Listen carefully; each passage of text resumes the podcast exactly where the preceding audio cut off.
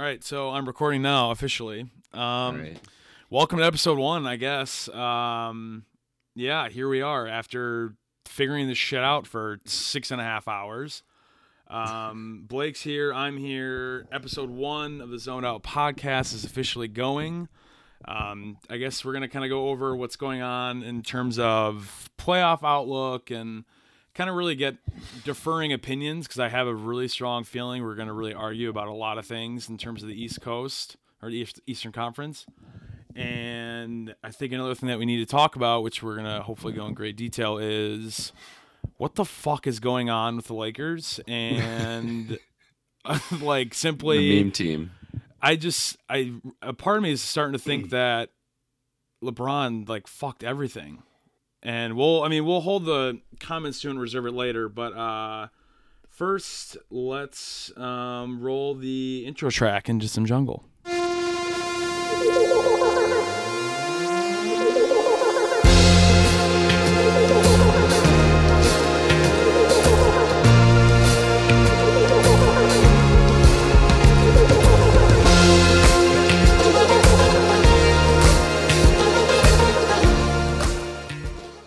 And we're back. Just like I'm sure you thought it was 15 seconds we waited here, it was actually 2. So, yeah, I think the first kind of point where I was thinking my notes over that I really want to talk about is um, do you really believe the Nuggets are that good? I guess we'll go further into detail, but I'm I'm still not I think they're not ready essentially. I don't think there's really much to look for. I mean, maybe a second round appearance, I'm guessing, but I generally don't know what to expect of that team because depending on injuries, that team's either a two seed or a six seed, essentially. So, Yeah. Uh, well, yeah. First, I would like to say what like to say what's up to everyone listening, and I'm happy to be here. I listened to your uh, your intro episode, and I'm with you.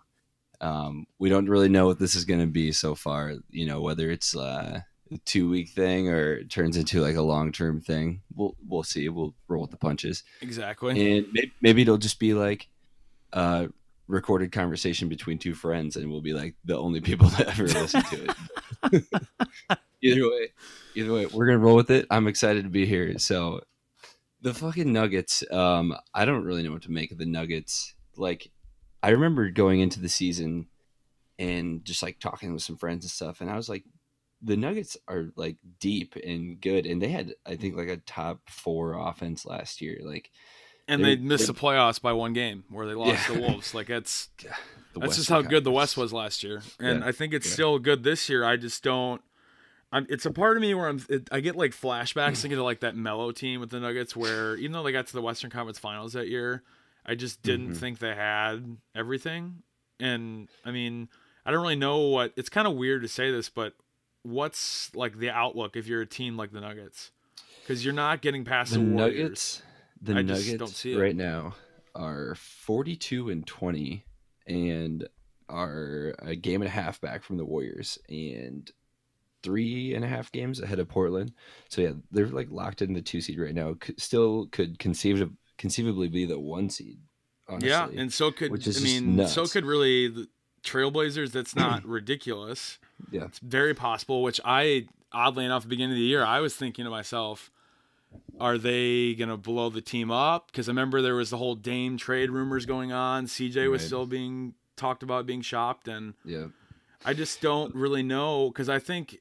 I'm still not sure if OKC is going to be a two seed or not. I thought they were going to be halfway through the year, then they're kind of dropping games they shouldn't be dropping. hmm The West is just confusing, and it's weird because those like top few teams that you're talking about are like the ones that are hard to figure out. Like, you know, Golden State's the clear one, and then after that, it's just fucking like muddy water, like two through five. Yeah, they're all, like, Denver, the Portland, Clippers- OKC, Houston. Just I just don't get it. It just doesn't. It's gonna. teams that I don't understand. It's going to change fast because there's what I think 17 games left, 18 games left, whatever it may be, and Mhm. I'm just kind of curious as to because my thought. I mean, if I was to go back and look at my old podcast I had, where I said the Clippers weren't going to make the playoffs, and I'm still feeling pretty good about that. And now, I mean, if the Kings don't drop the games, they could easily be an eight seed. The Lakers still are not that far out. As a homer, it's hard not to somewhat have a thought in my head that the Wolves can make it. But Yeah. it's, I mean, from the eight seed to the six seed, it's one game difference. And then after that, it's, I mean, the Rockets are 37 and 25 as a five seed hmm and who knows what they could be. They were the best team in the West last year, and now I I wouldn't be surprised they lost first round if they played OKC. It's funny because when you told me that we were going to do this pod and that you kind of like sent me what we are going to talk about, you know, at that time it's like all this hype about like, oh yeah, the Lakers, you know, LeBron play playoff mode activated, like you know, everyone is like, Whatever that means the, anymore. The Lakers are going to get the going to get the eight seed, Yeah, but like looking at the standings now, you know, in the last like week since then, the Lakers are fucking three and seven in their last ten. and they've just been dropping garbage they're- games. they're four and a half, five games back from the Clippers from the eight seed. So like, yeah, the Lakers. I mean, they're not out of it. They they have LeBron, but like, yeah, just the West is crazy. But yeah, to bring it back to Denver, bring it back to Denver quick. Like, I think they are a very good team. I think Jokic is a like God. a, like an actual actual superstar. Like, Oh, yeah, 100 percent. If I if there was a way to pencil in someone who could be all NBA first team as a center, I'd probably put him number one for a center. Yeah. If we're actually sticking to like true positions, I'd he- easily put him at there. number one. and I know we're going to talk about top 10 under 25 a little later, but I, you know, it, can Denver like make a legitimate run? I don't know. So right right now if the playoffs started today, they would play San Antonio and which is a favorable You know, matchup. But then yeah, who knows? That's win. pop. You know what I mean? Like it's the type Yeah. of thing where he can go into a game against an inexperienced roster that has a better Mhm. record, and that doesn't matter if you're not coached well enough. Yeah. So is Denver really a 2 seed the question? I I mean, I think so. I know there's a lot of people out there though that are like don't think they're for real and all year have been counting them out, but I guess you know they're young, they don't have playoff experience, so ultimately it's comes down it's like same thing with the bucks and teams like that like you know can they do it in the playoffs they're doing it in the regular season can they do it in the playoffs but denver's deep i mean just looking at the I'm- roster yeah, have I'm like- looking at it right now, and they're fucking young, dude. Like Yeah. young, young. And the players are in quotes old, I'd say. Like they're experienced players who clearly are being very productive for them. And you know what the most terrifying thing is? Is that if Michael Porter Jr. actually plays like how he's supposed to play in high school, um Yep. that they're like they're in the perfect spot. he's that was such a chilling, chilling in their great back pick. pocket yeah. That's such a great pick. Just a Yep. there's no loss in taking that pick because their roster is already so set. Yeah. and the He funny could end up thing- nothing and it won't Dude, matter he could and the the upside of it is he's a 6'10 power forward slash small forward who can get buckets. yeah Like he's Yeah, like, like, baby uh, KD. Like it, I mean, it's hard to make that comparison, but his Mhm. game's very similar. Yeah.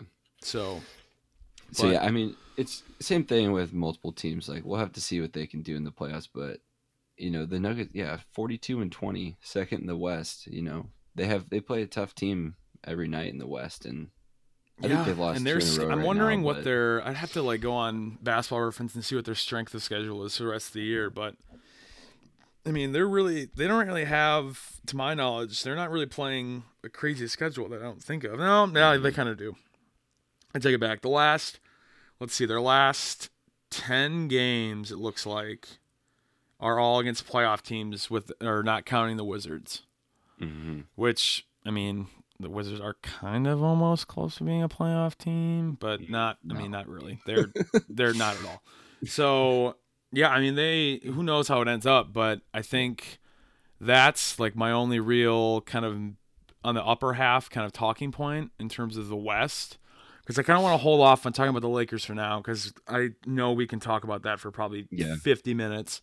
Well, But- I think we should if we're gonna do the you know who squeaks in the West. I think Well, we then I guess we might as well go forward with it. yeah. yeah. yeah, let's stick in So- the West. I mean, let's talk about that Suns game last night. So, I just The Lakers. how the fuck are you gonna drop a game against the, The worst team in the West? Suns. And it wasn't like the highlights that they were showing. I looked at this morning and kind of later on again, and I just don't. I, I, my thing is that I'm curious about is, which I've heard a million times over from different podcasts where it's you know I don't I don't like taking you know little nuggets and takes and everything, but Yeah. what the fuck did like did LeBron fuck up everyone's mind when he was openly trying to shop everyone? Like their confidence is garbage now. Yeah.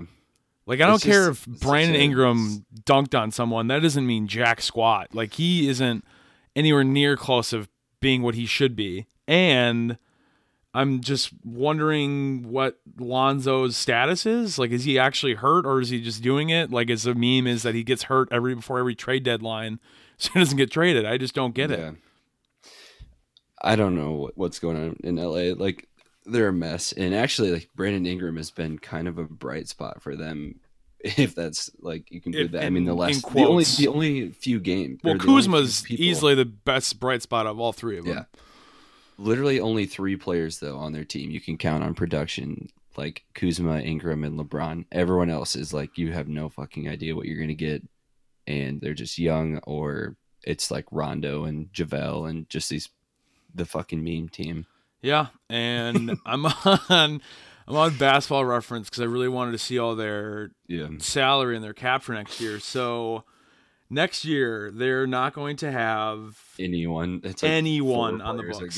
So my like the thing that I've always been hearing now is what do you do moving forward in terms of your big pieces? Cuz clear I mean, I don't is Kyrie going to the Lakers? No, I don't think he is. I don't think Clay is going anywhere. I, th- I for the longest time I really thought he was going to the Lakers, but if I'm Clay, I'm staying the fuck away from this team. Yeah, I don't care if my dad was a legend here and this, that, and the third. That doesn't matter. I'm not. There's no point. It doesn't make So- sense. who they're guaranteed contracts next year? Guaranteed are LeBron, obviously LeBron, Brandon. Lonzo, Brandon Ingram, Mo KCP. Wagner, Kyle Kuzma, Josh Hart, and Isaac. Bonga. KCP, right? No, KCP's no. he's done after this year. Oh, that's right. That's literally yeah, it. you- They have what seven? They have seven people on the books Yeah. next year. That's it. Yeah. So, and yeah, who knows? If, you know, like conceivably, if they traded four of those guys in like some package, Six. So then you have LeBron and, LeBron and two and two it. rookies. Yeah.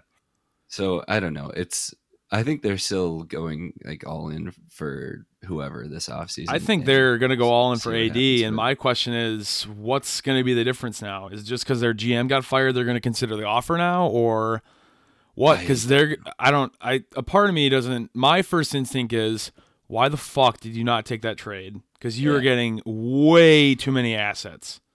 I can't believe that the Pelicans didn't. do No, that trade uh-uh. still. And is it something like they're holding out because they want to get a better deal? They think the value of a Boston deal is better? Because that's the other thing I'm thinking is that if AD doesn't go to the Lakers, then is there a chance that he goes to Boston? But my question is, why would he go to Boston if Kyrie's leaving? So I'm intrigued because, for one, I fucking love the off se- off season because this shit is so entertaining now, mm-hmm. and I just don't know what to expect because I was listening to the BS pod as you'd expect I usually do, and the interesting points they were making were, so are you gonna pay or overpay for Kemba probably, and are you gonna pay for someone like Jimmy Butler? And my quick answer would be no, but I'm not entirely sure if that's going to be the best option. Because I don't, I mean, in terms of top free agents, I'd have to look it up, but I don't really know what the best options are because it seems like everything kind of seems set in stone. Yeah. So I the Lakers have enough for what two max spots for sure. Yeah, for sure, two spots. Um, and then maybe a third. I think if they move some things around, I have to check that out. But I mean, I I definitely think they're still all in for for AD via trade. I would guess, but because he's still not a free agent this. No, he has Yeah. a option, so he's gonna Yeah. get that money. Yeah.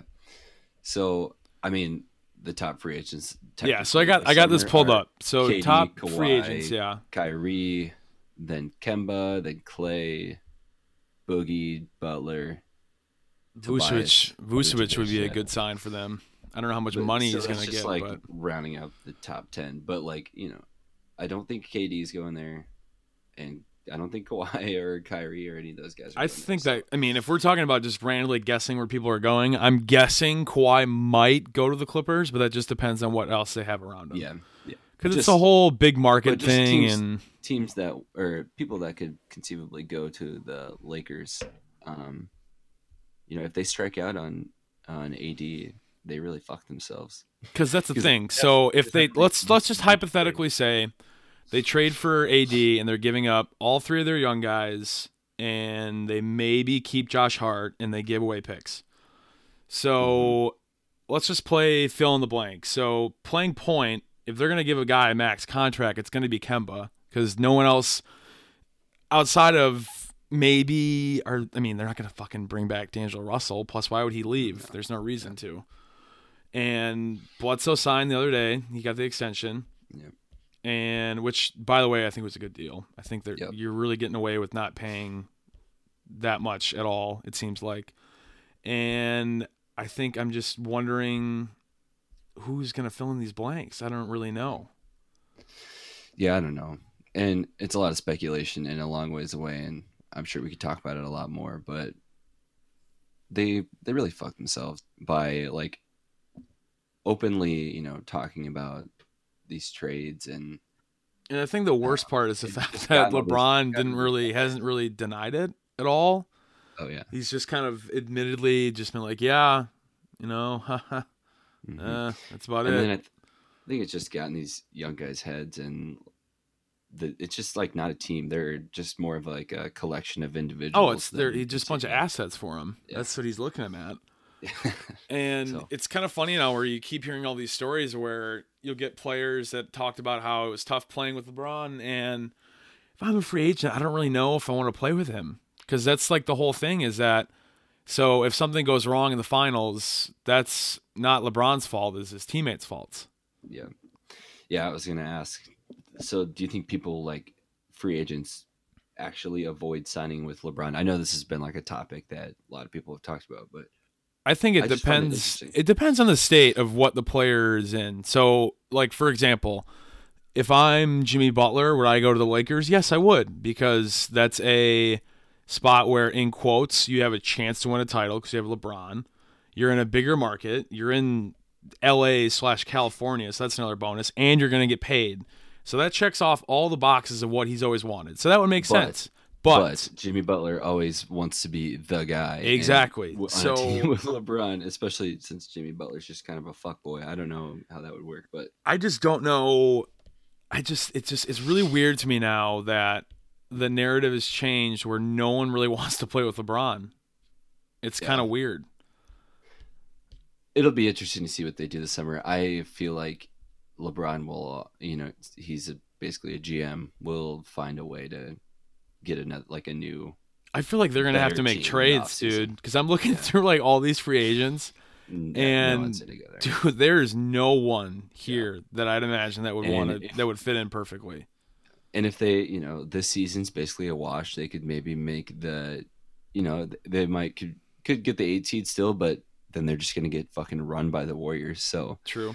then, so if they don't do anything ne- this offseason, you know, you waste another season like gearing up for that 2020 free agency. Like maybe they could get AD in free agency kind of thing.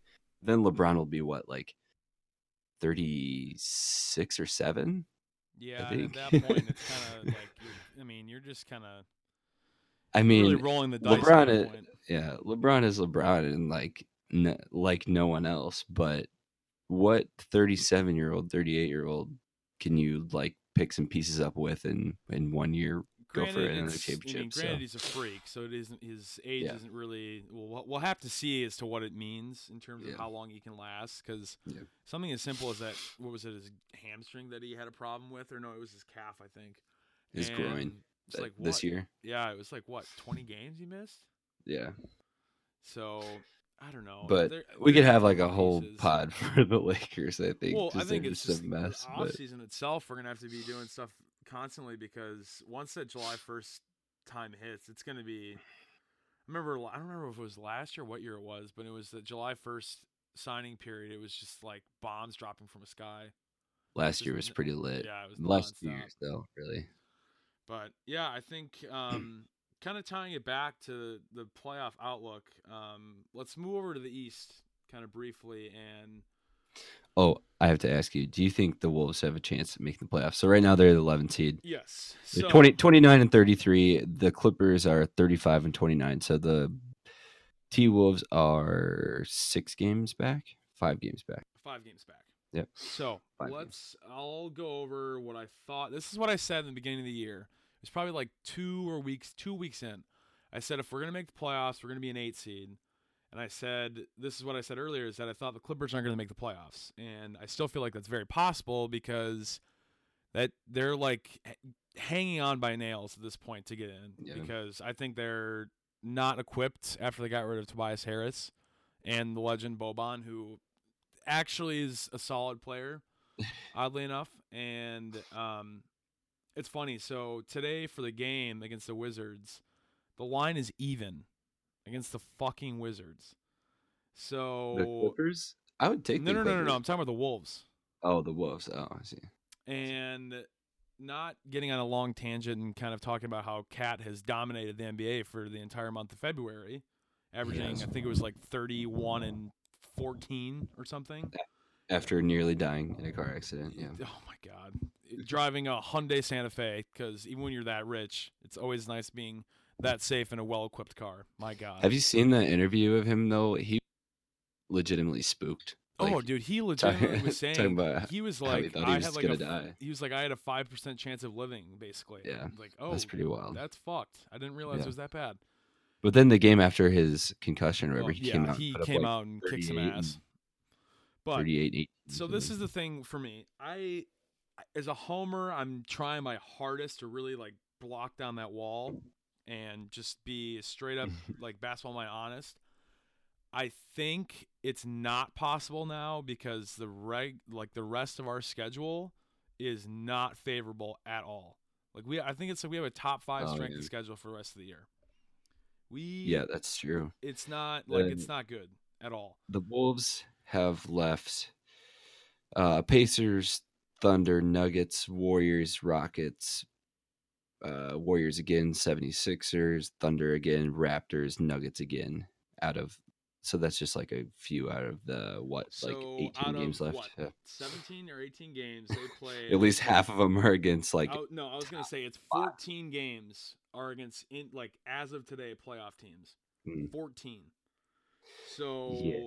if we're legit and you know we make this run, then okay, yeah, we're gonna make the playoffs. But I don't know how that happens.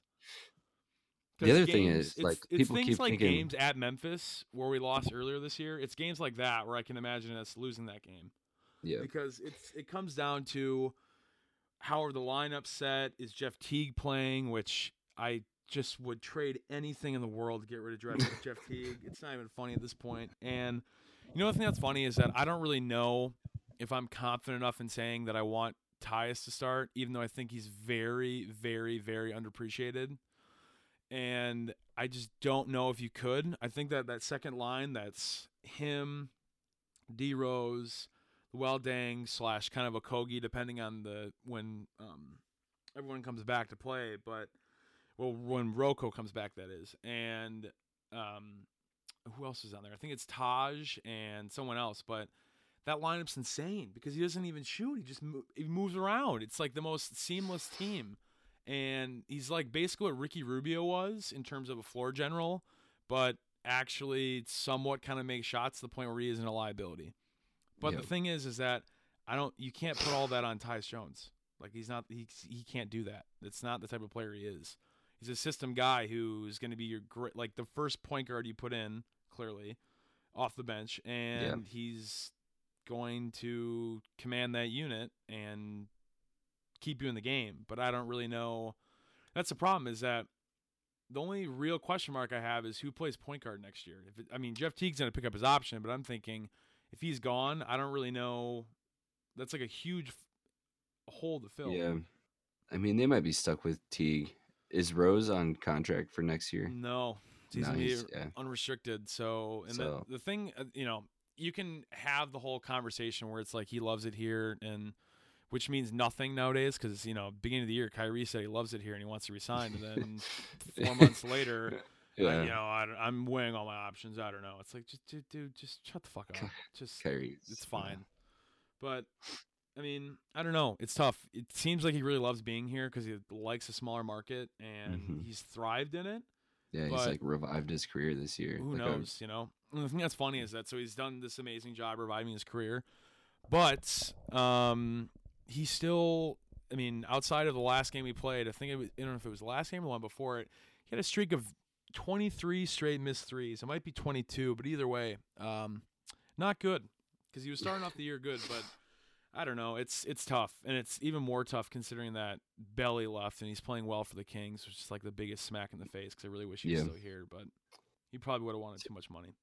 So So I don't think the Wolves make the playoffs, but That's just fair. because, but just because I think it's more of like who's ahead of them. So the Clippers are the eight and San Antonio is the seven, mhm. and the the Clippers like I know that they have this like random collection of players who just like are fucking tryhards and then young guys, but like uh Montrezl Harrell has He's been a God. beast, and Lou Williams is just a Still gamer that goes out as usual. game winning buckets, and then you know you have Pat Beverley and Danilo Gallinari, like just these random guys who And Gilgeous kind of Alexander make it work, been so- very impressive.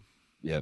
So I just I don't think that you know even if the Wolves get hot, they have a lot of ground to cover and they play a lot of those good teams. And the Clippers and San Antonio, I think just they're both better coached too than a lot of these other teams. So I think really, they'll a hold on. part of me really hopes that the Kings make the playoffs, but I don't think they will. yeah, yeah. I think a Kings Warriors series that'd be that would be the one. It, it'd be so fun. Yeah, yeah.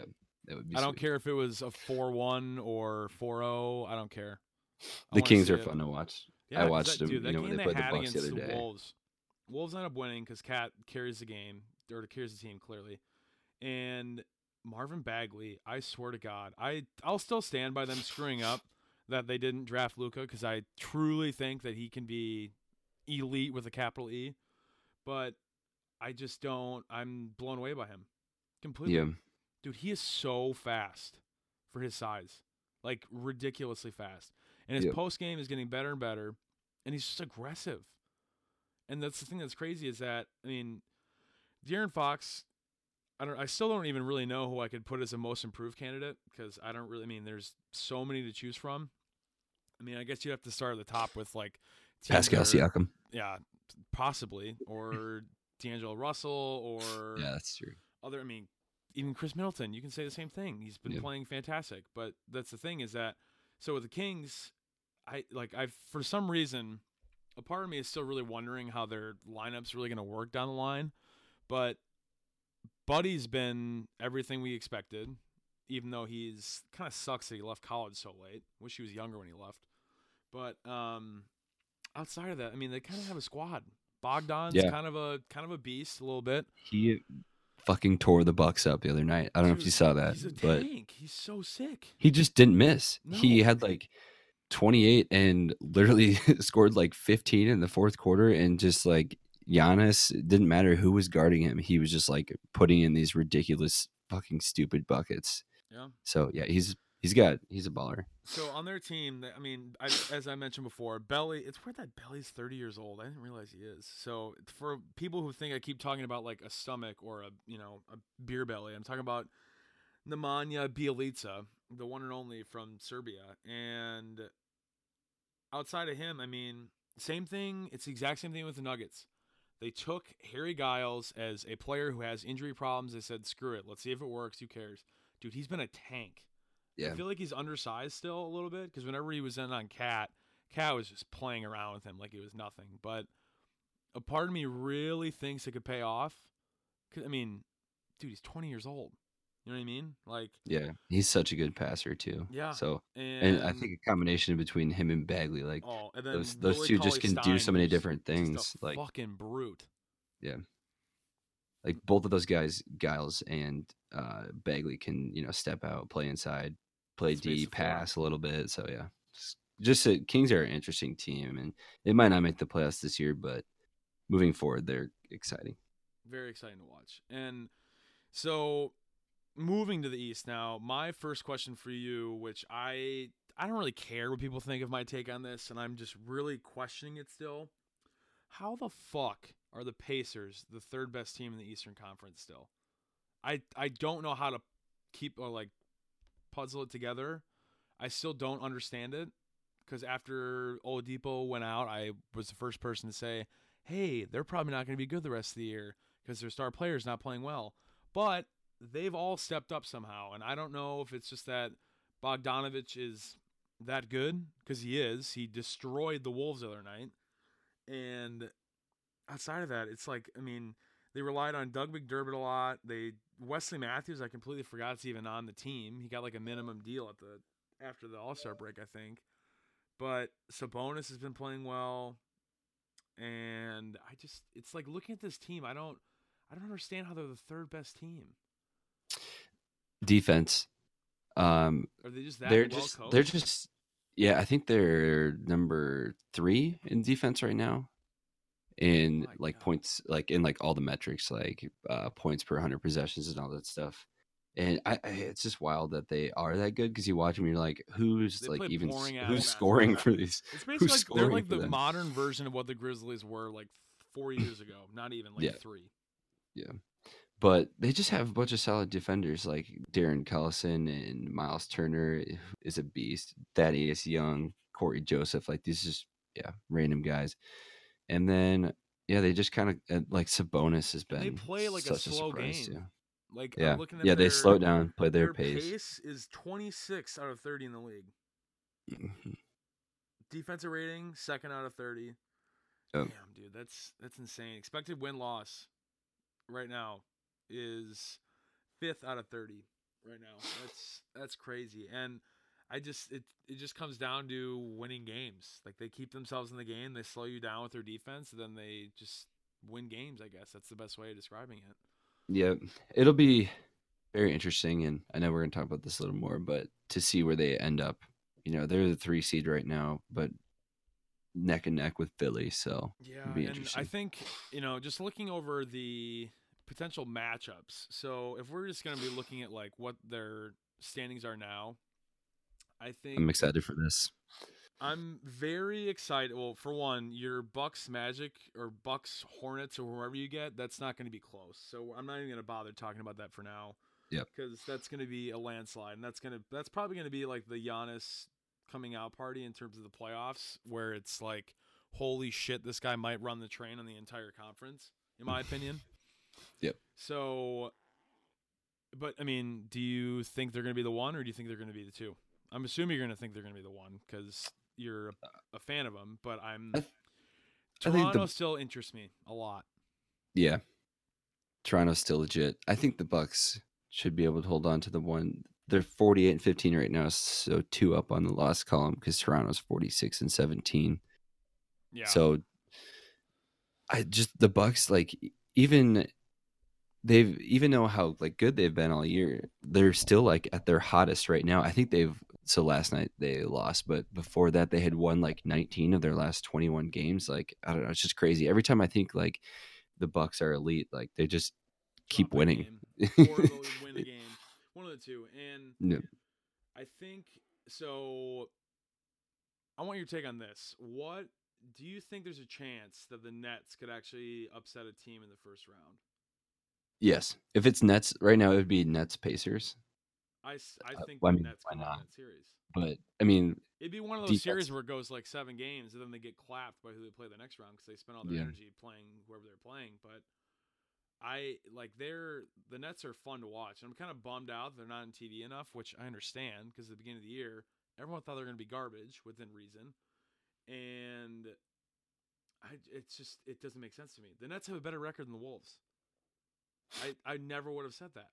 I Yeah. never would have once had that thought. If I was to say to someone at the beginning of the year, even before we knew the whole thing with Jimmy Butler, let's say taking him out from like day one, if we had Saric and RoCo in, I still would say the Wolves have a better record, but the Nets are a six seed. If you think about how doomed the Nets were just a couple years Dude, ago, like, like, are you? It's like, pretty crazy how quickly like, they they had. They got. They had the worst outlook of any team in sports. they didn't have like a player that anyone even wanted and then they didn't have a single pick so it's pretty actually remarkable and then they kept signing these like terrible contracts like uh who's the big dude that they signed that they traded to the lakers for like just an absurd amount of money I'm. I'm trying to think of it, but I don't. Know. Are you talking about Brook Lopez? was it mozgov no Oh, mozgov, Mozgov. Yeah, they gave him all that money.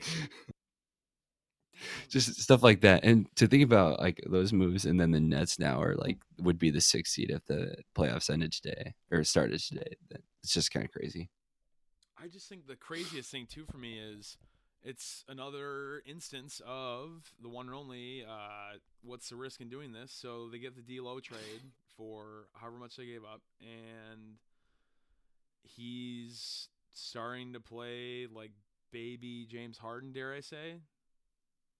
Is that crazy? I don't mean. it's- no it's probably just good. dumb of me to say because he's a lefty, so that's like the easiest comparison. But I just think that he, dude, he could like. I mean, obviously he's so young, but dude, he can he can put up like 28 a game, like in like three years easily. I think at least yeah because that's he's the way, I good. mean, his game is tailored the way the NBA is going. Like he does kind of have that. James Harden kind of play too. Like he just slows it down and just kind of stands at the top, and you know he'll maybe take a screen and then like pull up, or he'll he I don't know, he's just a His flashy. ISO pa- ball is crazy. Yeah. That's the best way of saying it. Yep. And But- Can we can we get to this topic? This is what I'm most excited Oh, about. go ahead. Yeah, as a as a Bucks as a Bucks fan right now, Yeah. I'm most excited about this. So Philly Philly is the four, Yeah. and Boston is the five. Can we t- can we talk about what that first round matchup would look like? Like Well, those okay. those teams meeting in the first round is just makes me nuts pissed off to me. meeting in the first off, or first round because I want them to be Yeah, so then you get yeah. way better competition the whole way. But um, I'm just really wondering as to one who comes out of that because I'm I like I, I told everyone I have zero regret saying this that I really thought that Boston was going to be in the finals. It's not. I mean, it's not a hard take considering that Yep. they were one game away. You and Bill Simmons year. both. Bill Simmons, what did he say? They would be sixty-five and seven or Yeah, something. calm the fuck down. That's that's ridiculous. Let- Let's slow down the pump the brakes there. But um, yeah, I don't know. And the thing that's really just think- crazy to think is that dude, they're like noticeably better without Kyrie, yeah, which Yeah, I that- would never say or guess because I would always assume that um, I don't know a guy that's incredibly offensively talented and has a phenomenal upside. I would have thought he would make the younger players better, but I don't. That, that just hasn't been the case. I um saw this tweet recently, and it was I think it was like their last five games with Kyrie. They're five and zero, and then their last five games without him. Oh yeah, sorry. it was like they were zero and Yeah, six. with with him, they're zero and and 0. zero and six. Yeah, Yeah. and then without him, they're they're five and zero or something. That's ridiculous. But and I don't think that they're you know actually better or no, suited better for the playoffs without correlate But that at all. Right. But yeah, just I just think that would be so wild if Philly and Boston played each other in the first round. And yes, it would be exciting to see them later because, you know, those are two teams with like more talent than the Pacers and stuff. But just the like those teams would have so much to lose. Like think about the loser of that game. So say Boston loses that series. Like Kyrie's probably gone. they're Kyrie's probably blow, they're probably blowing it up. Like they're probably gonna I don't know, maybe not blowing it up, but like things would seismically change. Well, they'd have to. So my only question, I mean, I'm, you know, that I'm on the very much so on the Tatum bandwagon, and I'm standing and I'm by not. by saying that I just think he needs to be by himself, kind of thing. Which I don't really know how that would happen with this Boston team because are they going to get rid of Brown or where's he going? What's going to happen with? Like, I'm still wondering why the fuck is it that Gordon Hayward just can't play? I don't. Is it because he doesn't get the ball enough, or did the injury really destroy him, or what's going on? Because I don't understand how this team can't function together.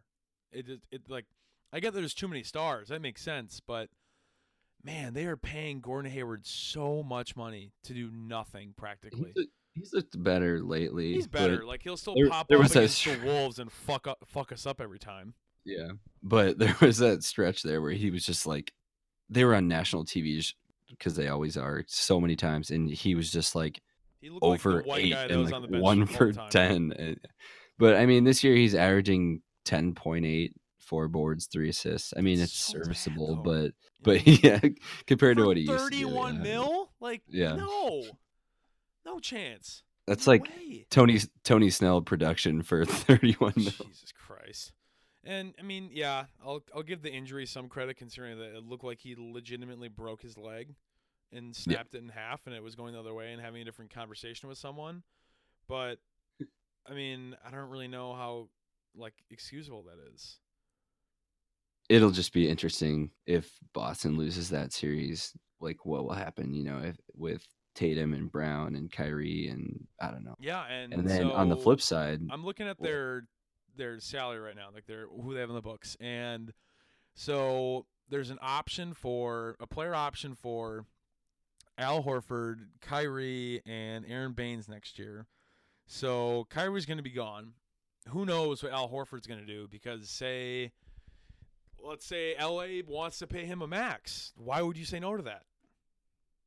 If you're Al Horford, Horford's a beast. So Horford, I I, don't. mean, I- he's 32. That's my only negative. yeah. Oh yeah, yeah. He's he's getting to like the twilight of his prime, but he's just like you look at his numbers and stuff, and they're just never impressive. But Dude, he's you watch him guy. play, he's, a just like a, a winning basketball player. Yeah, it's crazy.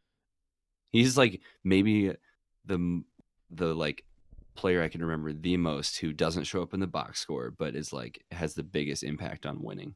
And I don't know if there's like any numbers or metrics out there that can reflect that, but Yeah, he's just a I ball just player. looking at this team, I don't really. I mean, I'm I'm glad they committed to Marcus Smart because I do think that he's the guy that you want in your team. I think his game's to the point where it's not like a liability like Dray- Draymond's is becoming now, but it he kind of holds that similar effect in the fact that he will go to war for everyone on the court and he's defensively sound and I don't really think he. I mean, he could make a shot if you have to make him, but it's not like he's amazing. But Yeah. I'd His his, keep him. his three point shooting has been way better this year too. Marcus Yeah. Smart's has been kind of crazy, but because he was just like in the past, people wouldn't even guard him at the three point line. oh yeah, but, they give him all the space in the world. but I mean, so uh, I, I know you like mentioned here um if boston figures it out can they make a run? I, I still think like absolutely. Like they're so deep. And they have a great coach, to say the least. like they're some of the guys you mentioned and they're, they're just deep and i mean last year they made it to the final the Without conference Kyrie finals without and kyrie and Gordon hayward, so Yeah. you, you would think adding those guys would maybe put them over the edge and make them a contender but they just certainly haven't looked like and that yet So on the flip side, talking about Philly, then yes I've I honestly will say I've enjoyed watching them, and that really hurts my brain because I, you know, I mean, I don't, I'm not on the side of hating Jimmy Butler as much as like Flatham does, to the point where he wants him to die in a hole. I really don't care that much. I think I'm more of a basketball fan, and I really enjoy guys that play good on defense and have an offensive game that's fun to watch. And that was more last year than it is this year, obviously. But Embiid's a god, point blank simple. Um, Simmons, his game is so raw still, but it's really interesting to see where it's going to go because his speed and transition game is just ridiculous, and it doesn't make sense flat out considering that he's that big. And they still have their guys like Tobias Harris. I if okay, if I'm the Sixers this year, I'm gonna give the money to Tobias Harris instead of Jimmy Butler. No question in my mind. I think they traded for him knowing that Butler is a fuck boy and probably going to leave. I would assume so. You know I mean? so he's like their yeah insurance for him. But yeah, like talking about you know right now if the Pacers are to hold that three seed, Toronto's the two, so it'd be a four or five matchup with the Sixers Celtics. If the Sixers lose that, you know Jimmy's probably gonna go do something else because someone's gonna pay him a bunch of money, someone Yeah. stupid, and then you know I I would think that they, you know, they'll have enough money to keep Tobias around, but it's not a guarantee he's staying around. So I just think that series has huge implications. Limitless potential. Sure. and like if if it goes to seven games in the first round and we see like all these starters playing like 45 minutes a game, like it would just be a bloodbath. It'd be sweet. Yeah, and that's kind of the overarching kind of theme of all of this is that I think that this is probably the first time in I don't know how long where I'm excited for probably almost every series, both sides of the Mhm. conferences, easily. I don't know. I don't know if I would watch a Toronto Detroit series, Well, yeah, or- or if I'm not a Bucks fan, couple. Yeah, a Bucks Orlando. I'm not watching Bucks Magic. There's or not Bucks whoever the fuck you're gonna be playing Yeah, first round. That's not gonna terrible. happen. I'm not watching that. Especially with the Pistons too, because no one wants to watch Blake Griffin play basketball. That's just a fact. I, I don't hate him. It's just his game is not very fun for me to watch. But um, yeah. But the other thing that's funny is that I'm so I, I like going over payroll, so kind of like getting a good idea of what's going on next year for them for the Sixers. So in terms of who's not going to be on the books, or who is going to be on the books, they have Joel Embiid. Jimmy Butler has a player option. And then there's Ben Simmons, Jonathan Simmons, Zhaire Smith, who let us not forget is a human bunny rabbit. And Dude, I forgot about him. Has he done anything No, this he's, year? he's he was injured Oh. all year. Pretty sure towards I think he's either his Achilles or his ACL. is one of the two. But Mm. yeah, he's been out the whole year. Um, and then they have James Ennis and Jonah Bolden, who I have no idea who Jonah Bolden is. Doesn't matter. But they have a lot of money to spend next year, and I'm really intrigued to see what they do with it.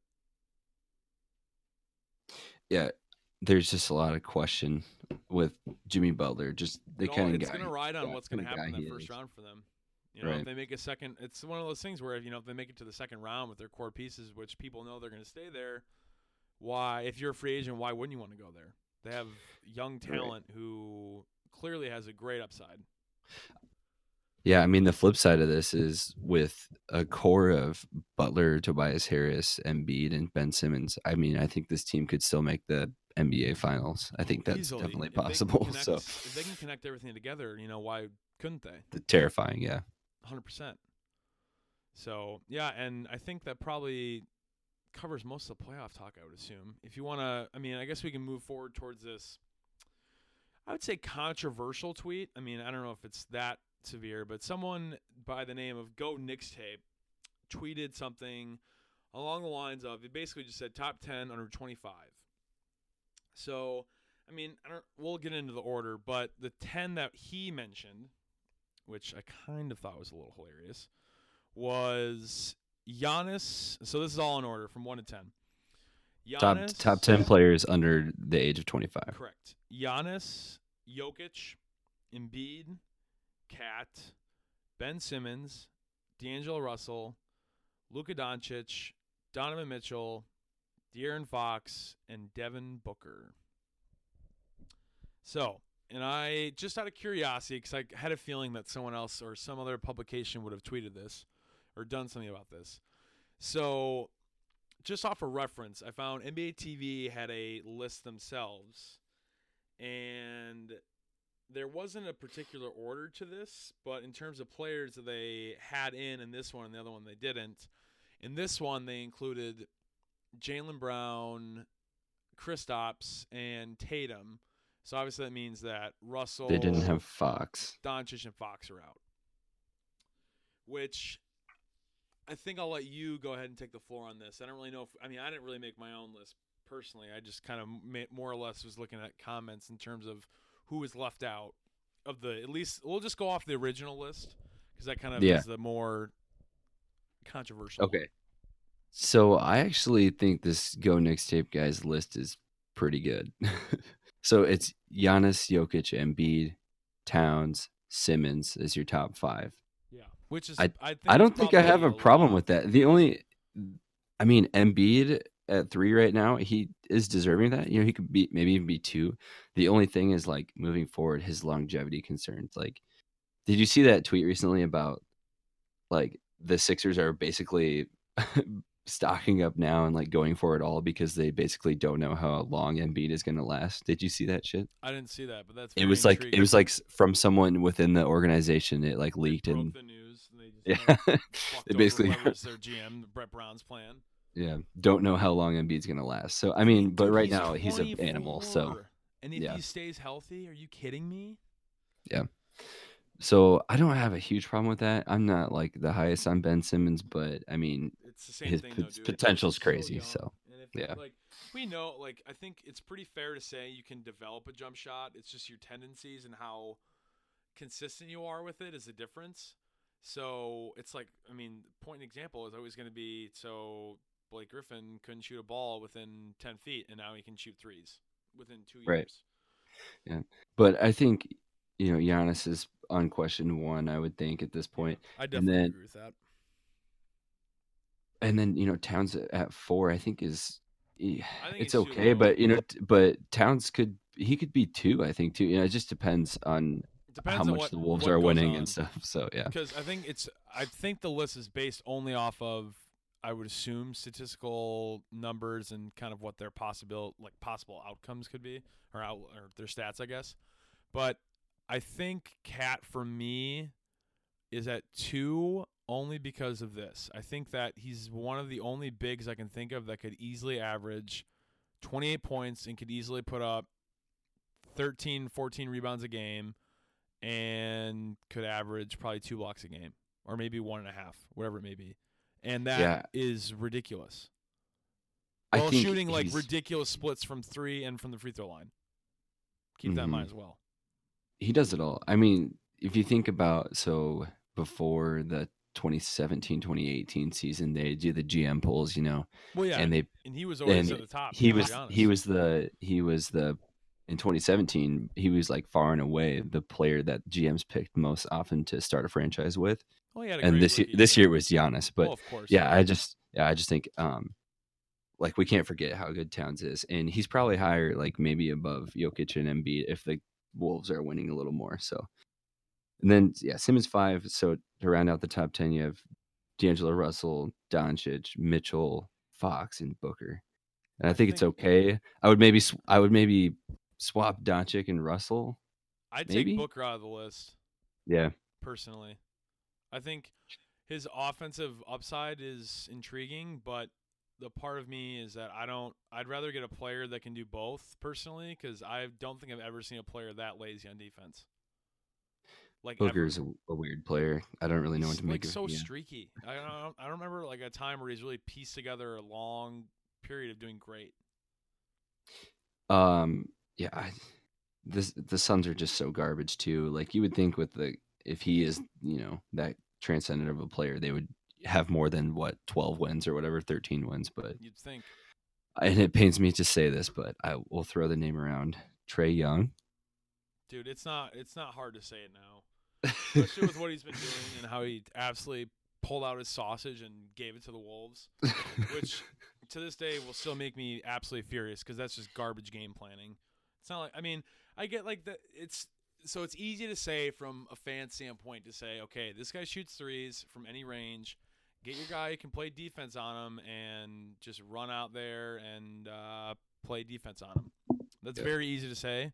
There's a difference between that happening and being able to play like a pick and roll defense and figuring it out. But I truly do not understand how the Wolves cannot game plan around that.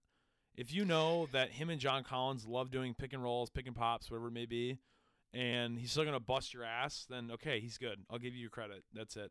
Point blank. Yeah, I it just pains me to bring his name up because I was like screaming from the rooftops. That he Trae gonna Young's gonna be a buzz. Yeah, Oh. I was. Well, 'cause Yeah, that's the thing with me is that I thought that the Mavs or or not the Mavs. I thought the Hawks were the dumbest organization ever for not taking Luka. Yeah, I'll stand by that because Luka's game. I'm I, to this day I do not know who a comparative of him is. I don't know what like what players like him. He's, he's that There's unique. not. It's very Yeah. odd to me the way he plays because it's not like he doesn't have that fast of a game. He's very technical. He can make shots that are, it looks like he's like out of energy. Like his whole game looks like he's tired. As weird as that sounds, I don't think he's fast. it's weird. Yeah, and then he's just like chucking up thirty footers and cashing them. So and then hitting ridiculous step backs, to say the least. Yep. So I think out of that list, as you've said, I think I want to say, let's just you know put a lid on this season alone, or like let's just like negate the fact that D'Angelo Russell has been a god this year, or at least the second half of the year, I'd say even. Um, I'll be the first to admit I thought that he was after he left the Lakers. I'm thinking, okay, this is going to be one of those things where they leave the team they got drafted by and they don't really produce anything else. Yeah. I think that it was pretty fair that, you know, when he was at LA, he wasn't. I mean, that team, those two years he was there, that was disgusting to watch, to say the least. But, um, and it's you know, I is it fair to throw him this high in the list after not even a full year over players like Jamal Murray, Tatum, Jaylen Brown? I don't I mean, think so. technically they have him ahead of Donovan Mitchell, and I personally Right. disagree with that. So yeah, I think Russell. I would, you know, if I were like needed a point guard to start my franchise with, I would probably take Donovan Mitchell and De'Aaron Fox over Russell. I Oh, mean, I think it's close, but yeah, I mean, having Russell up there is yeah, that's my one problem. And then I agree with you, Devin Booker. Eh, you know, we don't know what he's going to become yet, but no, and I think leave the thing like that's tough too Tatum. is that so once Kristaps is healthy, is he in this list? I would assume he would be in the list. You know what I mean? I right, easily would think that's the case. So, and I think that so this is my thing with Tatum. I'm gonna kind of go on a little bit of a tangent here with Tatum. So, I've said to you and Flatum and multiple other people that I definitely think that there's a chance that that guy could be an MVP one day, and I think that that might be crazy to say because there's not really much of a sample size to go off of that. But I just there's something about him. It's it's just it doesn't make sense to me that someone's game could be that polished and look that good out of college. And at least from I mean, it's different when it's Duke and it's this and that and it's college and you know, I watched him intensively last year because I just really love his game. Anything that's like related to Paul George, I love the fact that a player can be that size, that athletic, that's just smooth with the ball, but isn't a point guard that doesn't take it's like they don't they're efficient with their touches, is basically what I'm saying. And there's times where in that especially in that Cavs series last year where after that dunk on LeBron, I was thinking, "Holy shit, what the hell is this guy?" Yeah. I, I mean, there's times where Tatum looks like Kobe. Honestly, like, have you ever seen those like comparison videos and stuff? And he like Yeah, you know models his game after him and stuff. Comparison videos is is that there's a comparison video of Afro Kobe and Wiggins, and it's the exact same fucking thing. Yeah, that's true. But I, I don't see Wiggins like making the. I mean, he does sometimes, but We'll Those, get like- we'll, those, like, I'll, I'll turnarounds. Sure we get to uh, Wiggins when we get to our our uh, segment called Home Corner. We'll uh, Yeah. We'll get around to that because I will I'll play a little bit of devil's advocate on that, but um, I think that. I don't like doing comparisons of who's going to be the next Kobe, this and that. 'cause Yeah, no one's going to be Kobe. No one will. Right. No one's going to be LeBron. Zion's not going to be LeBron. That's not a thing. Like I don't. You can have the same tangibles and size, and you can make this, that, and the third, but it. I mean, you can it, you can have that and average twenty three points. Cool, nice, great. That's not 28 and a half. It's not 30. That's not any of that. So, yeah, but I think Tatum's a solid player, but I think people are too high on him. yeah, I mean, it's- the I mean, potential is there. I don't I don't think he could be like a MVP type player, but like yeah, on his own, league's going with MVPs. You know what I mean, though. on his yeah, that's true. who's on his own I team mean, though. Yeah, you're right. Giannis, Giannis is probably the only person I can think of who could be like a clear player who wins it multiple times in terms Yeah. of the young players. I don't think there's really any player. I mean, KAT could pull like a KG thing where he has a ridiculous year, to make the playoffs, and then we don't make the finals because it's Minnesota. But I think I just, you know, I don't. I, Giannis is probably the only guy I can think of that's possible of going that far down the line in terms Yeah. of MVPs. So before you move to the home corner, I would like to circle it back and ahead. uh, bring a small little seg, maybe a possible future segment for the show. Yeah, It's- open, it's- it's the- as I've said many on, on many other pods. Any on-air production meetings are fine. I could give it's the shits. it's the zoned out pods zoned in award. Oh, so we pick like a player. We pick a player like that. who, who has been locked in and who has been really good lately. And I think I think I want to uh, give my vote to the guy I hated the most, who I thought was gonna be a bust, Trae Young. So in his in his last 10 in his last 10 he's averaging 26.5 points 10 assists four and a half boards in yeah 36 minutes. And you know he had what 49 the other night against the bulls Yeah, we're not going and to talk about that. 36 against the wolves was an OT 36 against houston. game, so I don't give a shit. that's true. And um i was like looking at his player thing and today he got ejected for staring down kris dunn after after Wait, hitting a three. like day game. like yeah like 20 minutes fuck? ago. so just like the confidence he's playing with and and stuff is kind of crazy. Trae Young is yeah, exciting. Yeah, that and then you know, so the thing with Trae Young that one, I oh man, it really pisses me off because I know that I'll I if someone had a mic to my mouth, like probably, oh, what year was it when someone said that Steph Curry was ruining basketball? It's probably like two years ago, or was it? Uh I think like after 15 16. yeah, so it was three years ago. That was probably their first championship where they won it, where they said that. Yeah, so. and- yeah. I disagreed. No, I agreed originally. I know I agreed originally because I thought that I was just tired of watching Steph throw up bullshit shots that were going in. Because I don't know if it's just the way he releases the ball or what it looks like when he's getting, you know, when he's like heating up and he'll take two steps over half court, then he just throws it up and it goes in. Just That's- that cocky little like flip of the Dude, wrist and yeah, yeah. like, dude, that shot that Trae Young made where he literally was at the logo. Like, Yeah. not even like it was like two inches away from the logo. He just pull up with like 20 seconds on the shot clock. Like, what the hell is that? yeah, that That's, that's crazy just because then that's all it's nuts. directly inspired from Steph, 100. percent But Yeah. this is my thing. So I've grown to it now because I'm one of very few people who enjoy uh, watching players chuck threes now, aka James Harden, Steph, Trae. You can throw in D'Angelo Russell. I mean, I don't. It doesn't make a difference now. It's it's just the way the league's going now, so you just have to get used to it, I guess. But I thought Trae Young was undersized, like an ant in terms of weight and muscle. And I thought, okay, he's lighting up in college in the Big 12, a notoriously awful defensive conference. And sweet. Okay, cool. Okay, he's going third. Interesting. I'm not sure why. And then he's panned out. And even I even touch more on that. So their GM was the assistant GM for the Warriors when they were making their team. So this guy took the archetype or like the format of what he made out of that team and he did the exact same thing with the Hawks. again, that's kind of crazy. I didn't know that. So they drafted Kevin Huerter who played for Maryland who I, you know, as a as both of us are Big 10 fans. I probably am more than you, but um cuz I religiously watch Gopher basketball. But when he played for Maryland, it was very interesting to me because I I mean, everyone can make I mean, we can both make three-point shots. Doesn't mean you're a god by any means. But um yeah, he has been fantastic for them. Like fantastic.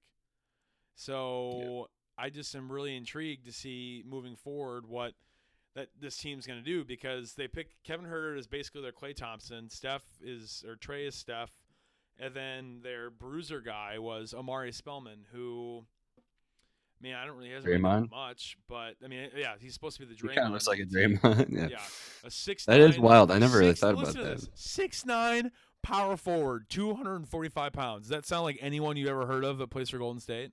Yep. Like clockwork. Spellman, yeah, he he is a nice game too.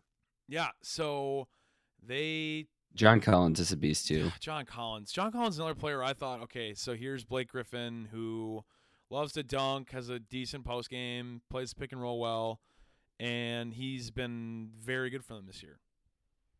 So Yeah, dude, he's averaging like 20 points a game. yeah, dude. he's a god. It's it's it literally is him and Trae Young running the pick and roll. That's that's what they do all the time.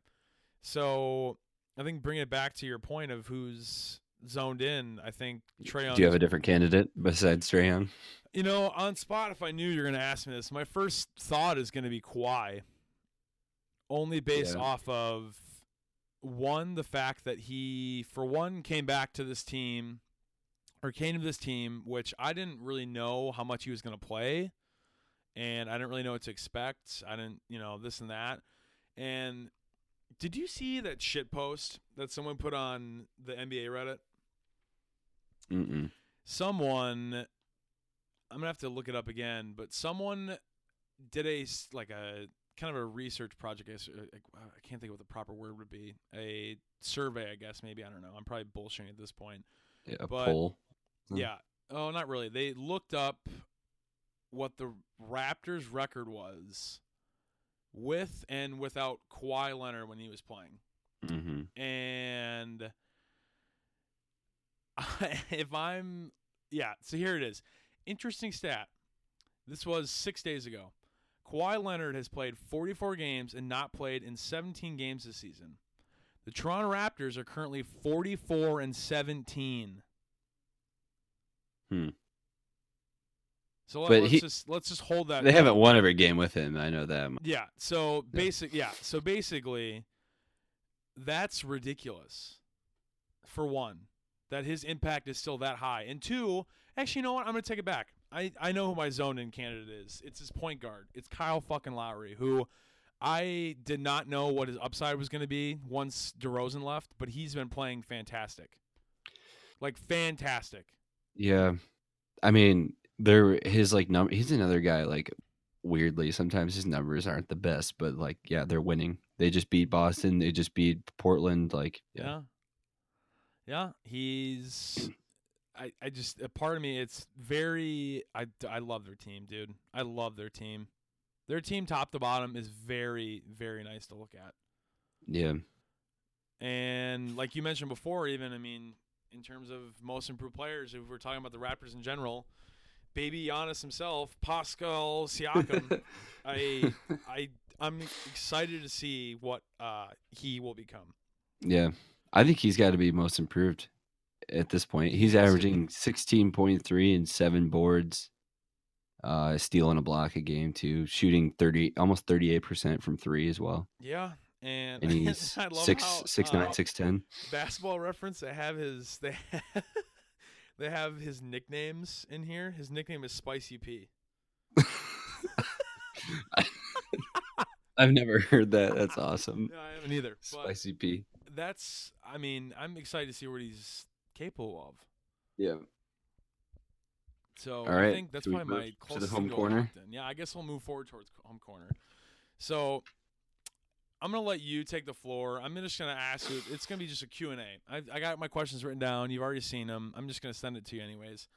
So what's like? I really. It's gonna be tough for me to say. I really want your honest opinion because I really know what I think your honest opinion is. But what's the realistic outlook here for the Bucks? The like, Bucks. What do you think is gonna happen? What do you think's gonna happen? the Bucks, the? Milwaukee Trucks. Milwaukee fucking trucks. Oh man. I don't want to go on too long. Uh, everyone, if you don't know who I am, I'm a huge Bucks fan. So, um, the so I, I know you said is the Eastern Conference Final possible for the Bucks. I I think at this point, if they don't make the Eastern Conference Finals, it will be a failure. Yeah. And I know fair. I know that sounds kind of wild, Well, but okay, like I mean, you really, I mean, if you think of it in that way, you have to win one series realistically if you're playing two fucking two series. Would it be Yeah. two? Okay, so Well, yeah, they I'm, have to I'm win not two series, counting yeah. the Magic series because I know it's gonna Oh, be okay, a yeah, wash. yeah, yeah, yeah. So, r- if the playoffs started today, they would play the Magic, Yes. and then they would play the winner of Indiana and Brooklyn. So Yes. conceivably, that would be a very, you know, not like a cakewalk, but a pretty Well, if easy. you get the Pacers, who knows what's gonna happen? Yeah. I but just- I, I mean, I would take Milwaukee in that. yeah, In that, Well, yeah, because I mean, as a one seed, you're gonna have that much of an advantage. That series is way easier to use, or for Yeah. you, that is. I I just think at this point, like this team gels so well together. They're so deep, and yeah, people compare this team to uh, Coach Budenholzer's Mike Buds. Uh, I think it was like the yeah the 2015 It's Hawks, Hawks that one team, that yeah. won 60 games. Yeah, people always bring that up, and they're like, oh well, you know. The Hawks team won 60 games, and then And then they got uh, and then lost in the yeah they got pounded by LeBron in the in the Eastern Conference Finals. But the difference is to me like this team has LeBron. Like they have Giannis. Like Yeah. they they they are they that have, almost they have the guy in the conference. So I think that's the big difference. And if you look at, I, I saw something recently. If you look at net rating, so just the estimate of point differential per 100 possessions, they're plus 9.1. And so they basically win on average a game by nine points. And if you, that metric and a couple other ones, like they're basically historically good. Like the only teams better than the like this Bucks team in terms of like net rating and stuff is like Jordan's Bulls and like one year of LeBron's Cavs in like the last 25 years. Which is nuts. Yeah. And- oh, and the 73 win Warriors. So I mean, thinking about it, this Bucks team should, I think, should make the Eastern Conference Finals for sure, and has a good chance to make the play or the finals. Yeah. And, and people people will say like this team has never won anything, well, but that's different when this team is not different. your gatekeeper anymore, though. yep, exactly. That changes but- everything. So, and So I- yeah, man, that's that's my initial thoughts on the Bucks. I think that this season will be kind of a you know if they get bounced in the first or second round, like it definitely would be a if failure. you get bounced in the first round, that's going to be like well, Dallas if they're the Ma- one it's going to be like Dallas Mavericks against the Golden State Warriors in like the early 2000s. yeah, if they're the one seed, there's no way. If they are. this this team is just really good. Just, I mean, they are so like you. There's um, they're if you lose the Magic, in who- offensive rating. dude, if you guys lose to the Magic, who have basically just There's no way. Vucevic, Don't even talk about that. that's Don't terrible. don't speak it into fruition. yeah, because name name uh, do you want to name the point guard for the Magic for everyone here? If you can even know who it is, uh, well, I I, do. can I can Oh. insert crickets in the background if you need me to. I can name also name like five What's other players. from? Is he from Texas? He's old. Yeah, I'll Alright, say that I've he's old, and I'll say that he's played with a fucking lot of teams, and he's DJ played with the Magic Augustin. It's DJ Augustin. If DJ Augustin, Evan Fournier, Terrence fucking Ross, Terrence Ross has been tearing people apart. okay, actually. cool. They're they're garbage. I do not care. It does not matter. I the I'm Bucks would sweep them. Yeah, The Bucks would sweep. no shit. There's no way they don't. But this Bucks team, are they're fourth in offensive rating. So ahead of them is Nuggets, Rockets, Warriors. And you think about like their pace and space kind of play with Giannis, and then just like spreading the floor with shooters is obviously working really well, really well for them. But they are first in defensive rating too. So I think that's like you It's know a good balance defense. to have. Everyone talks about how like defense travels, and you know in the playoffs there's so much like the defense is ratcheted up so much more. So I, I just think that's why you know And plus, it like seems like you really know who team. your seven guys are. Yeah, That I think is I mean- really important in terms of when you're looking in terms of what you can expect in the playoffs. If you can expect to get production out of at least seven of your guys, like at- at least two guys on your bench, maybe nine, like total, so two more guys, maybe that'd be lucky. But when your first their first four off the bench is Nikola Mirotic, George God. Hill, uh, Ersan, and then either like Pat Connaughton or Tony Snell.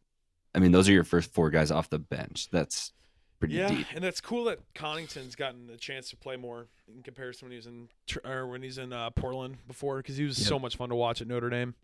He is he's a beast. He's like has this 44 inch vertical or whatever. He's a god. He's crazy.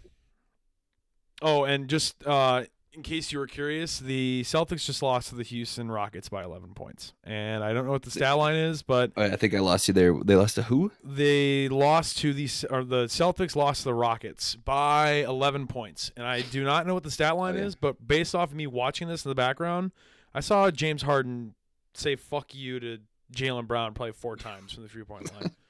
James Harden had 42, Eric Gordon 32. Jeez. Oh, sorry for everyone that I just probably spit in the mic. I don't even care. My God.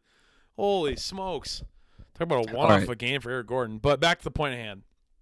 So I think I'm done with the Bucks. I Yeah. talk about them forever. And I think- it's it's basically they're this good, but they're just gonna have to prove it in the playoffs. And yeah, because there's a can, so. difference between, you know, you had that team last year, which outside of a couple of pieces and Giannis being better, it's not really much of a different team, is it? I don't think it is. Uh, Eric I think the playing a biggest lot thing- better for the biggest thing, coaching, dude. Last year, Jason Kidd, and then fired him, and they had Joe Prunty, uh, True. yeah, interim, and you know this year they have Bud. So I think the biggest thing is coaching, and then like God, that's Brook just Lo- a great Brook coach. Lopez, Coach Bud. Yeah, Yeah, Brook Lopez man. too. And that's dude, did you see that tweet? I think you're the one that favorited that tweet where it was the one where they were saying all the Lakers had to do was just re-sign Brook Lopez, not sign KCP, and Julius. Randle. Yeah, keep Julius Randle. Russell. yeah. Oh my god, dude. It's funny to think about. Yeah. But I don't really know what else there is. I mean, I'll talk more about the kind of overall situation with the Wolves because we both are kind of in the agreement that it's not very likely the Wolves are making the playoffs, which I kind of already have uh, gotten to understand. Which it's not like it's a hard thing to understand because I'm not really still in love with the roster we have. I think there's pieces that need to be moved and figured out. The first thing that I'm still really trying to wrap my head around is I don't, you know, I'm on this, I'm still trying to figure out a way to defend Andrew Wiggins in terms of arguments. The only thing I can come up with is that he's young, but I don't know. Like, there's no, I I don't really know what to think of. Like, I don't. There's no. It doesn't seem like there's motivation from him. It doesn't seem like the upside is going to be there. I feel like the best thing we got from him was that five game streak like two years ago where he averaged like 36 points because he was wearing green shoes. Like, I don't like that's like if that's the only thing I get and we pay him this much money. Oh man, it's gonna kick my ass. It's gonna kill me. Yeah, And I don't. I just don't understand. like, I don't watch enough T Wolves basketball to like yeah, really give you. The, not- you don't the- get it anyways. So that, I, uh, I do watch him though. I do watch him. Yeah. But I just don't. I don't know what it is with Wiggins. So he's averaging seventeen point six this year, and I, I think his minutes are down a little bit. a but little bit, but it's not to the Yeah. point where you could make a connection where it is like one of those things where it's like, oh well, Right. you know, that's the reason why. But yeah, you would just you would think with he averaged 23 and 16 17. I did not know that. Yeah, dude, he could score. You would think with you would think with, you know, Butler fucking him over and leaving like he would maybe take some pride and be like, "All right, dude, this is my time. Like I'm a true number 2 now." and like that's when basically I think he didn't step into it, and KAT was like, "Okay, I'm gonna take, I'm gonna take your shit you left in the front doorstep, and I'm gonna carry it because I have to, and I'm just gonna carry us, even though like it's not really carrying when we don't win enough games." Yeah, man. So what like I know we were talking about the outlook for the playoffs. What do you think I for think the this playoffs is for the Wolves and also just for the rest of the off-season for the my Wolves? Yeah. main my main thing now, like my main focus of the Wolves is off season now because Like, are they are they gonna lose and just like like with this tough schedule? Is it possible that they just like go for a really good pick and start losing games? That's what do you think? that's what my question was. So I'm wondering, you know, what's the best what's the best option or outlook here? And my one thing is, I don't think that with Ryan Saunders, who I love as a coach, but I don't know if he's a permanent option. I like I was the first person who was saying once Thibs got finally got fired, I was which should have happened last year, maybe never should have gotten hired. I don't know. You ask me. Did you rejoice that day? Dude, I was the happiest man in the world. I think that day he got fired, and what else happened that day? It was something amazing that happened. I can't remember. Either way, um, it was the greatest time, and I was so happy that Saunders got hired because I always will love a young coach. Always, I'm always going to be a fan of that because I think it's more relatable. I think they understand the game more, and it depends on who the person is. Which obviously, in his case, we're lucky because his dad was the coach here for so long. But I just don't know if he's the right fit. And to the people who think that Fred Hoiberg's the right fit, I want you to shut the fuck up and never say his name. I do not want Fred Hoiberg as the coach of the Timberwolves any day of the week. And I'll tell you why. I'll give you a little uh, sample size. I don't know if anyone here understands or you know has had any bit of basketball knowledge. I would love for someone to tell me his record with the Bulls, and I would love for you to tell me the positives that came out of him coaching the Bulls. And I'll be here all day, all week, all night, taking in all your statements. And I'm going to retract them and say, guess what? He was a garbage coach for the Bulls. He only can coach college. I'm saying that, and I'm sticking with it. I was gonna say, but he was a good college coach. Yeah, that's it- that's it. And if you know, if, and if we're gonna go off the deep end and talk about college coaches in Minnesota, yes, our coach is a pile of dog turds. has a below 50% win percentage of the conference, and maybe Fred Hoiberg can go there. So fiddle off there, my guy, because you are not coming to the Wolves. So back to you know wrapping this all together. Basically, I think that losing out and getting a better pick would be a positive, but I don't know what we'd be looking for. I, my first thought's point guard, but then what? What's what's D Rose gonna do? Are we paying Tyus? Jeff Teague's gonna be back. You know what's what can you find at that late in the draft that's going to be that good of a pick? And I guess devil's advocate to that would be we got Josh Okogie, who to some may not know enough about him, but I challenge people to watch his game, and I would love for you to agree with me in that his upside is very interesting, and that his defensive game is equivalent to someone at the rec center who slaps the shit out of you repeatedly and fouls you, but then also goes down, shoots threes, occasionally makes them, and then dunks on you and makes fun of you. So I love that. Only in the NBA, not to me, because if that happened to me at the rec, I'd be embarrassed and could never be found again. But He's been a bright spot for sure, though. and he's been sick, and I'm glad that it's turned out for him because he wasn't really looked at that much. I think I really wanted Lonnie Walker, but I mean he hasn't really played for the Spurs this year, so I guess that's a positive. But um, I think my biggest questions are in terms of going into the offseason, I want to know one is Taj going to be able to come back because he's another player where I could see a team that's a playoff team now that wants to take that next step. Taj is a glue guy. He's a great player. I love Taj Gibson. I have zero complaints with him. Maybe make your free throws more, but that's a whole team thing. But so where is he gonna go? Is Tyus gonna be able to stay? I don't even. I honestly don't even know what number I could put on Tyus. It'd be a three-year deal, but I don't know how much I could pay him. And is D Rose gonna? Is he even out? Like, what's the most? What, like, what's the least amount of money you can imagine him staying for? Um, I I, I don't uh, know. what's he, what's he getting paid right now? he's getting paid a min. He's getting paid two million. That's right. Um, well, Eric Bledsoe, who I think is, uh, you know, different different player for sure right now, and they have different kind of career outlooks and stuff. Just got paid its average of 17 and a half million over four years, so it's four years, 70 million. So I mean, I could see D Rose Similar contract. 10. No, I think less. Well, yeah, because of Like- age. like That's fair. minimum minimum eight, ten. Is that fair? I don't know. I hope so. I I, feel like, but go. I also feel like you know, if the market changes, someone yeah, someone dude. could could offer him a lot. uh, That's the thing. So, say the Lakers love his game, and for some reason he's just like wanting to go to a big market. Then why wouldn't you go? You know, Yeah. it's very interesting. I, I don't know though. Like D Rose has already had so much like history and stuff. I- would think that the the Wolves could bring him back on I think a so too. reasonable contract. I think yeah. he loves it here. From everything, it seems like he's really enjoyed it. Like that whole that game where he put up fifty, dude. That was that's probably my favorite game the entire yeah, year. dude. And That the Wolves the love him. shit ever. Like the Wolves, I just feel like have treated him really well, and Yeah, like I see their their Twitter does like a great job of just like talking about all the yeah. time because that fucking rose emoji they always use all the fucking time. Yeah.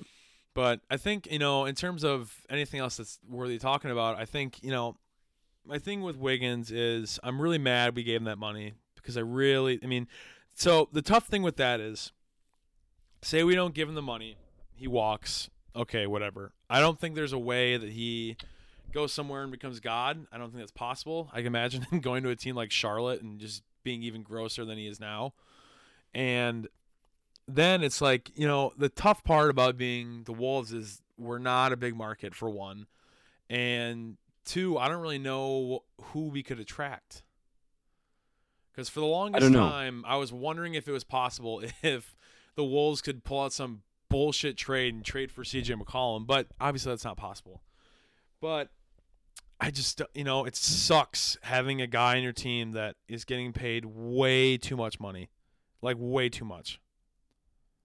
and they have a couple. Like they have they they have uh Wiggins, Taj Gibson. Actually, no, Taj is his contract's not terrible. Yeah, he's he's gonna be out. Well, Jeff Teague's getting paid too much because he doesn't play Sorry. enough for sure. uh Gorgui Gorgui Dieng Voorhees is the worst outside yeah, of Wiggins. and and then Teague as well. So I mean, if they could get rid of some of those bad contracts or like and like maybe get some I don't know, get some buyout guys and get some picks. You know, if they could like take on terrible contracts for people and get picks, like that would help them a lot. I feel like, but Yeah, and you know, I don't know if they're winning. You know, next year either. But no, and it's just a really odd spot because I don't really know what the outlook is. You know, I don't really know what a lot of question marks for sure. there's no like clear positives. I think the first thing you have to address is a coach. You have to figure out who's in charge, and then after that, you're gonna have to figure out what's like. If you're the coach, you got to think, okay, well, you know, what's what's one through five? Who fills in these spots? And then after that, you figure out who your six man is, and I guess roll with it, and we'll see how it works next year. I just don't know what that looks I feel like. like the like realm of possibilities that the Wolves go in is just massive. Like Oh, I, I think it's their situation limitless. is like yeah, they could go skyrocket upwards, stay mediocre, or like tank. yeah. I feel like their situation is not that much different than like the Bucks last year. The Bucks didn't have a coach, were like a fringe playoff team, and then like you know got bounced in the first round and like got this offseason, got a coach, got some players, like made some start, smart decisions, like not re-signing Jabari and stuff, and like Yeah, look at which him now. So the I mean, I think the Wolves, you know, they make some good. Their GMs make some good moves for fucking once, and they could be back back on track of being a good And it's tough because I think our owner is a fucking idiot, but I don't really know. like he looks like he's from Whoville. I don't really know what else to say. He's it's Glenn Taylor. He, I really wish there in a world where he could sell this team and we got a, an owner who really was invested in this team and just seemed like he cared. Like it's tough to say. Like it's tough to have an owner who seems like they really care. You know what I mean? Like it's not like that's a thing yeah. personally, but I just want something different. I want to change mm-hmm. because I don't think we've ever had anything like that. I don't think there's been a sport outside of maybe the Vikings where, because their GM was so good that it seemed like there was actually positives for once. But, you know, I just I don't know. It's very it's not clear as to what our direction is moving forward. Yep. Lots So- of questions. Hopefully we can talk about that more when we get closer to the off season. Yeah, and I think that's going to be the interesting thing is where it goes moving forward. So, um, I think before we get out of here, what um, who are you interested in moving forward in free agency? If the Bucks even have any space, like, are you thinking anything down the line that you're? I mean, it seems kind of weird if you're a one seed who you're really looking for in signing. And Who are the Bucks looking for, or who would we be? Who would you in? like to see? Um, I think at this point they're just gonna try to keep the band together. that's you what know, I was like thinking. everyone, they just kept uh, Bledsoe, but Middleton and uh, Brogdon, Mirotic, How much? Lo- How much do you think they're going Lopez, all those Brogdon? guys. I think that they so Bledsoe 17 and a half. I think that they should try to base it somewhat off that and give him a you know a little bit less. But I think somewhere in that ballpark is fair. He's a solid player, dude. He's 50 40 90. Yeah, he's really good. He's the best. Isn't he the best free throw shooter in the league? Pretty yeah. sure he is. Yeah, he is. Yeah, and if you get that So, off the bench, that's uh that's pretty kind of solid to have as your uh one Yeah, two. he start oh yeah, no, he start- plays a two, doesn't he? Yeah, Or does yeah. Bledsoe play the two? he plays the two. But Interesting. like yeah, he was, you know, he played more of a point guard his rookie year, but he's definitely. But they still both have. now. They're both capable of playing off the ball, which is yeah, important. for sure. And on, yeah. But I think the Bucks should just try to keep the band together. If they could keep Lopez and Mirotic, or what, I, I don't know if they can. It's going to be tight with their contracts, so we'll see. Yeah, and uh, you know the thing with me with the Wolves, I don't, I don't even have enough of an opinion or a thought as to where we're going moving forward. Who I can even think about in free agency.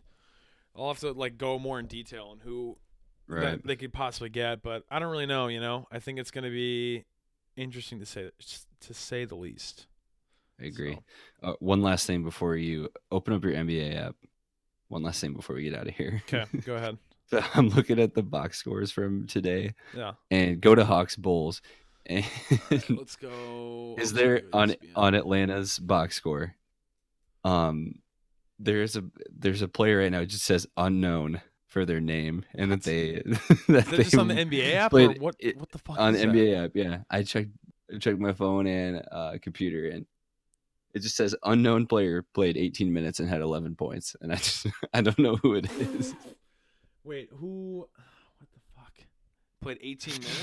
If you can't see it, it's fine. I just think it's oh, hilarious. do you see BJ Johnson? Is that who it is? It must be. Yeah, I can't played, see it. It just says Unknown. Oh, it has to be, yeah, because he, he on his ESPN picture, there's no picture, and it, it has like the smallest amount of details. Yeah, I don't even know who that is. So 19 he's un- minutes, four of four he's from the the field, three of three from three. He tore it up. He's the unlockable character from like Super Smash Bros. All right, well, I guess that concludes uh, episode one of Zoned Out. Um, thanks for listening if you even made it this far, and uh, we will see you around. All right, thanks, man. See you later.